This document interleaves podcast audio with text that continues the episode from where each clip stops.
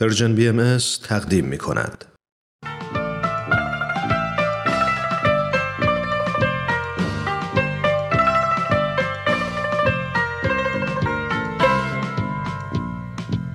در تب و انتخاب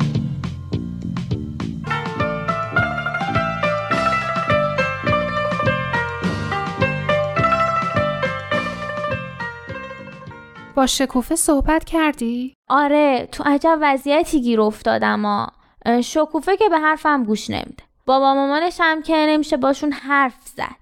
میترسم خدایی نکرده یه مشکلی پیش بیاد. همه کاسه کوزا رو سر من بشکنه که تو باید یه کاری می‌کردی. حالا تو هم این وسط فقط به فکر خودتی؟ چی کار کنم؟ کاری از دستم بر نمیاد. شکوفه میگه من امیرعلی رو دوست دارم. اونم منو دوست داره. بقیه چیزام اصلا مهم نیست یعنی اصلا احساس مسئولیت نمی‌کنه؟ نگفتی یه همچین رابطه به جای خوبی نمی‌رسه؟ باید ببینیش اصلا گوش نمیده گفتم اگه بفهمن از مدرسه بیرونت می‌کنن گفت خب بکنن یعنی ها رسما دیوونه شده هیچ کس تو خانوادهشون نیست که بشه باهاش حرف زد؟ نمی‌دونم اگرم باشه فکر می‌کنی به حرف کسی گوش میده؟ یه راه دیگه اینه که اون آقا یعنی امیرعلی رو پیدا کنیم. فکر کنم اون بفهمه ما چی میگیم. فکر می‌کنی اون منطقی تر و عاقل تر از شکوفه است؟ معلومه هرچی باشه 20 سال بزرگتره. فکرم نمی کنم که به اندازه شکوفه شیدا و از خود بی خود باشه. اون وقت چی بهش بگیم؟ همین که یادش بیاریم که زن داره و کارش چه پیامدهای قانونی داره براش کافیه. چه پیامد قانونی؟ به شکوفه گفته فعلا سقط می‌کنم تا بعد که زنم رو طلاق بدم سیقه مگه میشه؟ بدون اجازه باباش؟ لابد یه راهی گیر آورده دیگه کاری نداره همینقدر که شکوفه حاضر باهاش را بیاد براش کافیه عجب آدم شارلاتانیه میگم چطوره به زنش بگیم اگه زنش واقعا اهمیتی به کار امیرعلی نده چی؟ بچه ندارن؟ فکر نکنم صحبت از بچه نبود من بازم فکر می‌کنم باید با خود امیرعلی صحبت کنیم. من اصلا نمی‌فهمم چرا شکوفه اینجوری شده. این امیرعلی چیکار کرده با این؟ نه فکر آبروشو می‌کنه نه فکر مدرسهشو نه فکر مامان باباشو. انگار واقعا هیچی براش مهم نیست. شاید به خاطر اینه که تا به حال دیگران نگران این چیزا بودن دیگران مسئولیت زندگیشو به عهده داشتن. اینه که یاد نگرفته چطور تصمیم بگیره چطور مسائل رو بسنجه چطور مسئولیت زندگی خودشو به عهده بگیره حتی چطور احساسات خودشو کنترل کنه. تو اولین فرصتی هم که پیش اومده عاشق شده. فکر کنم که اگه به جای امیرعلی ابوالقاسم یا چه می‌دونم کیخسرو هم بود براش فرقی نمی‌کرد. هر کسی پیدا می‌شد و بهش محبت می‌کرد عاشقش می‌شد. راست میگی. انقدر تو خونه به سخت گرفتن که دنبال راه فرار میگرد و یکی که نجاتش بده. حالا هر کی می‌خواد باشه. لاقل کاش آدم مناسب تری پیدا می‌کرد. کاش آدم معقولی می‌رفت خواستگاریش. راستی ها بیا یه پسری پیدا کنیم بفرستیمش خواستگاری شکوفه. تز خودتو یادت رفت که ازدواج درمان نیست؟ ازدواج راه نجات و راه فرارم نیست. حالا این آقای امیرعلی کی قراره بیاد تهران؟ پس فردا. پس باید زودتر یه کاری بکنیم می‌خوام یه بار دیگه با شکوفه حرف بزنم. فکر نکنم موثر باشه. اما یه جوری حرف می‌زد که انگار عشق مهمترین مسئله زندگی و اونم بهش رسیده و دیگه هیچی مهم نیست. حالا چطوری می‌خوای بهش ثابت کنی که اینطور نیست؟ می‌خوام بهش بگم عشق مهم هست. اما اولا فقط همین یه نوع عشق رو نداریم. دوما چیزای دیگه هم تو زندگی هستن که همه اونا هم مهمن و همگی با هم خوشبختی آدم رو می‌سازن. واقعا بهت افتخار می‌کنه. یعنی یعنی الان داری راست راستکی میگی؟ معلومه بهت افتخار می‌کنم که اینقدر عاقلی. واقعا که کاپیتانی برازندته.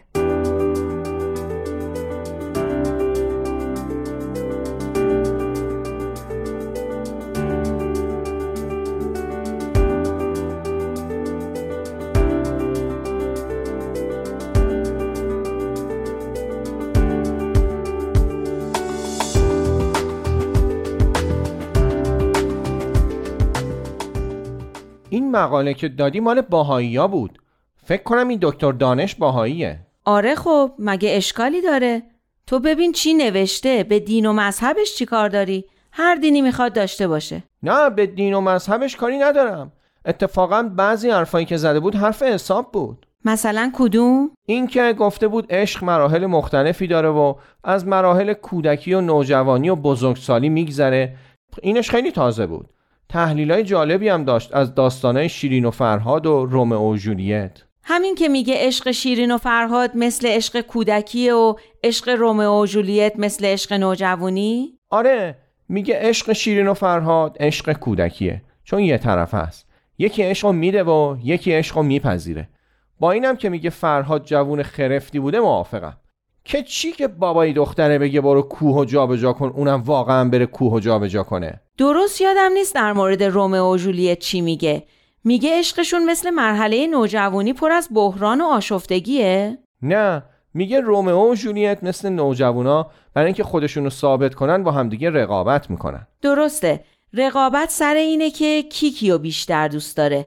آخرش هم دوتایی به خاطر این رقابت سر خودشون رو به باد میدن. عشق کودکانه و نوجوانانه رو خوب فهمیدم. اما عشق بزرگسالی رو درست نفهمیدم. مثالی نزده بود که روشن بشه. گفته بود برین خودتون خلقش کنین. اتفاقا اصلش همون عشق بزرگسالی بود. من خیلی خوشم اومد. میگه عشق بزرگسالی عشق دو طرفه که بر اساس برابری و تشویق و عدالت شکل گرفته. یه چیز خوبی که گفته بود این بود که زن و شوهر لازم نیست تو همه موارد توافق داشته باشن. حتی طرز فکرشون هم با هم فرق بکنه اشکالی نداره. مهم این عدالت هست. اینو باید به س... باید بسپارم به خاطر باید بسپارم. اینکه مجبور نباشی روی همه چیز با طرف مقابل توافق داشته باشی خیلی کار راحت تر می‌کنه. نزدیک بود سوتی بدم. یعنی میگی عدالت از توافق آسون تره؟ فکر نکنم. عدالت تو دادگستری که نیست. می‌خواد بگه زن و شوهر باید فرصت های مساوی برای رشد و پیشرفت و رسیدن به شایستگی داشته باشن. جملش قشنگ یادمه. خب این یعنی اینکه خانومه بتونه درس بخونه. اگه خواست سر کار بره یا اگه اهل علم یا هنر و ادبه بتونه فعالیت های خودشو داشته باشه. یا اصلا تو فعالیت های اجتماعی شرکت کنه. اینطور نباشه که آقای نظاره. برای چی نظاره؟ کیه که از یه همسر شایسته و با کمالات بدش بیاد؟ اونی که می‌خواد همیشه نسبت به زنش بالاتر باشه و از شایسته تر بودن زنش میترسه. اونی که مثل نوجوانا با زنش رقابت داره. فکر می‌کنی من یه همچین کسی هستم؟ منظورم این نبود. اما خدا وکیلی تو یه همچین آدمی نیستی؟ من اصلا اون کسی که تو فکر می‌کنی نیستم. شایدم. خدا عالمه. باورم نمی‌شد واقعا این مقاله رو بخونی. ولی خوندی. شاید کارهای دیگه ای هم ازت بر بیاد.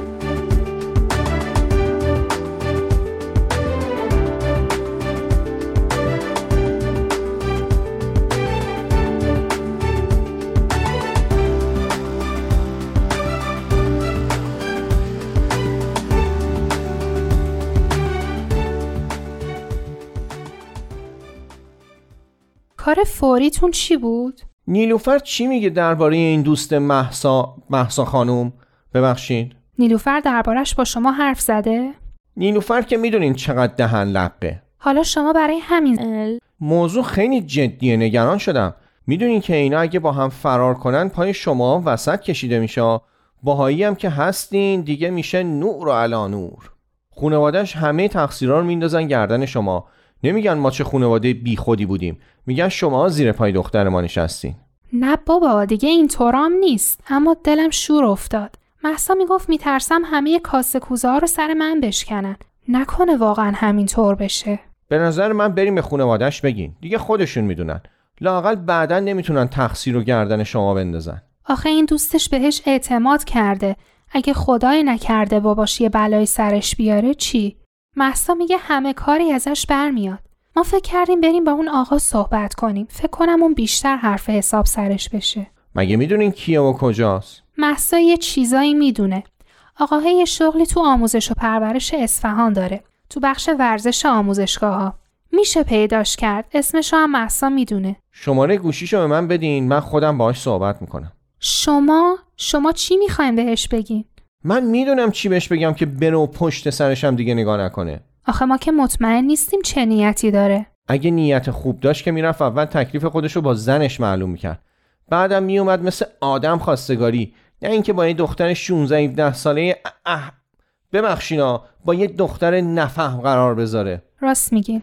اما آخه شما به چه بهونه ای می‌خواین باهاش صحبت کنین؟ میگم پسرموشم پسر خالشم چه می‌دونم یه کسی هستم دیگه. بهش ربطی نداره من کی هستم. اصلا بهش میگم وکیلم می‌خوام بکشونمش دادگاه.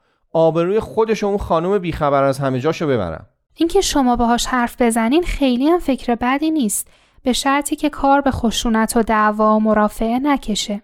قول بدین که بدون عصبانیت و منطقی باهاش صحبت کنین. شاید احتیاجی به این حرفایی هم که گفتین نباشه. شاید همین که بفهمه نمی‌تونه دختر مردم و گول بزنه و بدبخت کنه بسش باشه. قول میدین؟ من هر قونی که شما بخواین میدم. می‌دونین که چشم.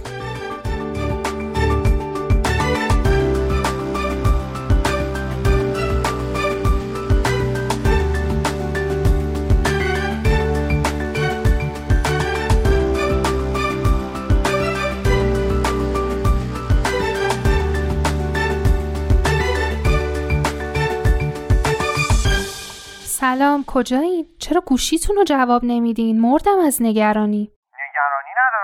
بالاخره چی شد؟ چیکار کردین؟ هیچی. شماره تلفنی که دادین زنگ زدم باهاش قرار گذاشتم. تازه رسیده بود تهران. همونجا نزدیک ترمینال باهاش قرار گذاشتم. چی بهش گفتین که حاضر شد باهاتون قرار بذاره؟ گفتم یه موضوع خیلی مهمیه درباره شکوفه خانم که می‌خوام با شما در میون بذارم. اول که ناکس منکر شد که شکوفه کیه و من اصلا شکوفه نمی‌شناسم و از این حرفا. عجب حقه بازیه آره بابا ولی من بهش گفتم همه چیزو می‌دونم و به نفع خودشه که منو ببینه. وگرنه جور دیگه ای اقدام می‌کنم. واقعا هم تصمیم گرفته بودم که اگه این جواب نداد به مسئولیت خودم برم با خانواده شکوفه حرف بزنم. خب چی گفت؟ گفت که شکوفه بهش گیر داده و قسم و آیه که چند بار بهش گفتم من متأهلم و درست نیست. اما شکوفه گوشش بدهکار نیست و مرتب بهش زنگ می‌زنه و مسج میده که اگه جواب ندی من خودمو می‌کشم. واقعا یه همچین دیوونه یه این شکوفه؟ نمی‌دونم والا. یعنی ممکنه قضیه اینطوری بوده اما شکوفه جور دیگه برای محسا تعریف کرده باشه؟ واقعا هیچ شناختی ازش ندارم. آره هرچی. خلاصه کلام این که به اتفاق رفتیم و یه سیم کارت تازه براش خریدیم. کلی هم معطل شدم تا چند تا شماره تلفن ضروری رو منتقل کرد به این سیم کارت جدیده. تازه خانومش هم بهش زنگ زد. اصلا هم کسایی نبودن که با هم مشکلی داشته باشن. مثل اینکه شکوفه خانم تخیلاتش خیلی قویه. معلومم نیست. شاید اینه که دروغ میگه و همه این قصه های اختلاف و جدایی رو تحویل شکوفه داده. چند تا از اسمس هایی که شکوفه براش فرستاده بود نشونم داد. خیلی هم بیراه نمی‌گفت. نمیگم اینم به کلی بیگناهه ها اما اون شکوفه هم خیلی خیلی ساده است. من جای شما باشم نمی‌ذارم محسا زیاد باش رفت و آمد کنه. رفت و آمدی ندارن. فقط با هم توی تیمن. راستش برای منم عجیب بود که با اینکه صمیمیتی با هم نداشتن همه این چیزا رو برای محسا تعریف کرده بود. می‌خواسته پوز بده بگه منم از این کارا بلدم. بعضی از این دخترها عقل کلشون نیست. یعنی حالا قضیه تموم شد؟ والا به نظر من که تموم شد. این آقای ساجدی که من دیدم نه عاشق بود نه به خانومش مشکل خاصی داشت نه قصد داشت شغل و زندگی خانوادگیشو به خطر بندازه. شاید فقط فکر کرده بود یه سرگرمی برای چند روزی که تهرونه پیدا کرده. عجب آدم نمی‌دونم. بچه های مردم و دست چه گرگایی میسپارن؟ اگه گرگم بود ظاهرش که چیزی نشون نمی‌داد. می‌گفت قصدش فقط این بوده که شکوفه رو ببینه و قانعش کنه که دست از سرش برداره و بره دنبال بخت و زندگی خودش. نه این زیاد گرگ بود نه شکوفه بردست با اون اسمس هایی که براش فرستاده بود. لا اله الا الله. برای نیلوفر تعریف کردین که چیکار کردین؟ نه ولی چی بگم اصلا در جریان نیست. شما که چیزی نگفتین. نه فقط به محسا گفتم قراره یه نفر با امیرعلی صحبت کنه. اون نپرسید کی منم چیزی نگفتم. ولی نوید خان این پنهانکاری دیگه داره خیلی طول می‌کشه داره ناجور میشه. میترسم یه وقت نیلوفر و محسا بفهمن و خیلی از دستم ناراحت بشن. فکرشم نمی‌تونم بکنم. دیگه می‌دونین که چقدر نیلوفر رو دوست دارم. محسام که دیگه معلومه. از نظر من که هیچ مشکلی نیست. من که گفتم بهش بگین. شما خودتون نخواستین. باید برای این قضیه یه فکری بکنم